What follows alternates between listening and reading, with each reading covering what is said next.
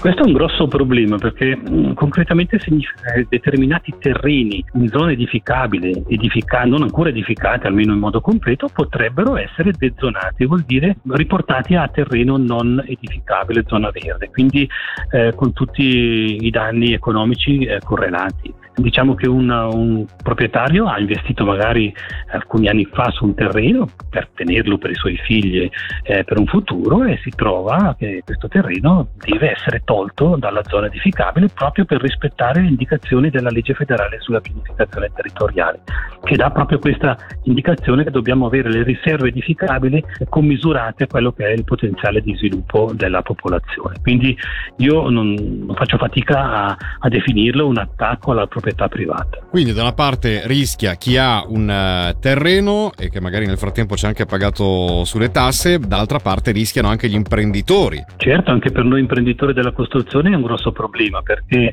soprattutto le imprese generali di costruzione fanno del loro business il fatto di acquistare dei terreni, di costruire degli appartamenti e poi venderli o affittarli. Quindi il fatto di poter sfruttare al massimo quello che dice il piano regolatore su un certo terreno è un'opzione per noi fondamentale per poter fare in modo che quel genere di investimento possa produrre i frutti sperati. E poi devo dire che eh, c'è tutto il, il, settore anche del già costruito. Chi ha costruito su una, un terreno, ad esempio un R3, R4, una casetta su un piano solo, potrebbe vedersi eh, dezonare anche gli indici, quindi non togliere questo potenziale di sviluppo futuro. E anche questo non va bene perché il terreno è stato acquistato e pagato come un R5, non come un R1. Ecco. Possiamo parlare quindi di per perdite ingenti, ma fino a che punto? A chi è toccato mm, saranno perdite molto ingenti perché da un valore, sappiamo tutti cosa costa il terreno oggi, terreno edificabile, andiamo a pochi centesimi al, al metro quadrato del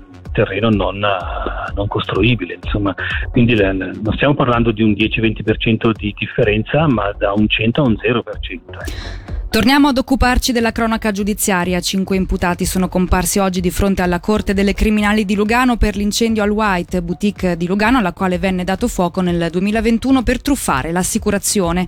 Tra gli imputati il proprietario del negozio che ha ammesso di essere il mandante. Gli altri quattro, come responsabilità diverse, sono accusati di aver partecipato alla tentata truffa da 2 milioni e mezzo di franchi. Come riporta la RSI, il proprietario ha dichiarato di avere solo chiesto a un complice di far sparire della merce, mentre quest'ultimo quest'ultimo avrebbe dato fuoco ai capi nel retro del locale causa- causando l'incendio. Sempre per la cronaca, oggi nel Luganese sono stati arrestati un 48enne e un 27enne, entrambi cittadini georgiani, colti sul fatto mentre tentavano di scassinare un supermercato nel Basso Ceresio.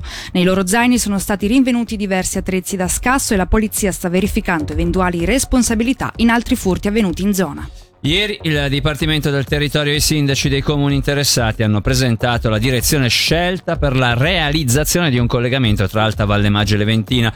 Si tratta di una funivia tra Ambri e Fusio con un tracciato di 8 km e 20 minuti di percorrenza.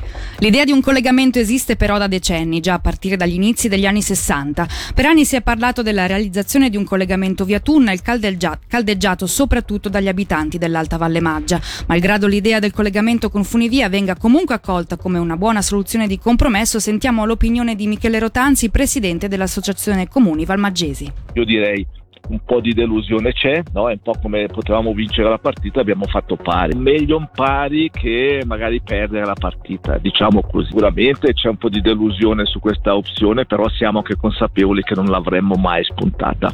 Perché? Ma perché semplicemente non abbiamo il Consiglio di Stato, la politica dalla nostra parte, non abbiamo nemmeno il sostegno della Leventina dall'altra parte e non abbiamo nemmeno il sostegno della Valle Maggio.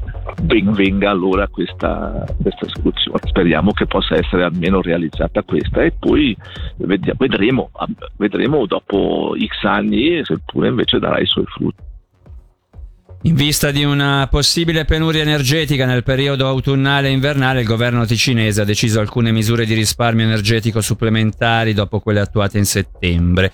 In particolare verrà posticipata al 31 ottobre l'accensione degli impianti di riscaldamento negli edifici dell'amministrazione cantonale ed è stata sospesa l'erogazione di acqua calda nei bagni. Inoltre, al momento dell'accensione dei riscaldamenti, la temperatura durante gli orari di servizio negli uffici e nelle scuole dovrà essere di 20 gradi, tra i 14 e i 16 gradi nelle palestre palestre, l'acqua delle piscine dovrà invece essere di 28 gradi e quella degli spogliatoi di 22. Sempre oggi il Consiglio di Stato ha deciso che a partire dal 2023 i titoli universitari conferiti da istituti cantonali accreditati saranno protetti, citiamo dal comunicato del cantone, a tutela della qualità e della reputazione del sistema universitario svizzero. La necessità sarebbe emersa in seguito alla comparsa di sedicenti istituti universitari in Ticino che intendevano offrire formazioni e diplomi. Dal 1 gennaio dunque entrerà in vigore la norma che prevede le denominazioni universitarie possano essere utilizzate solo da istituzioni che abbiano ottenuto l'accreditamento istituzionale. La settimana prossima in Ticino inizieranno le somministrazioni del vaccino bivalente Pfizer in tutti i centri cantonali a Biasca, Quartino, Ascona, Lugano, Tesserete e Mendrisio,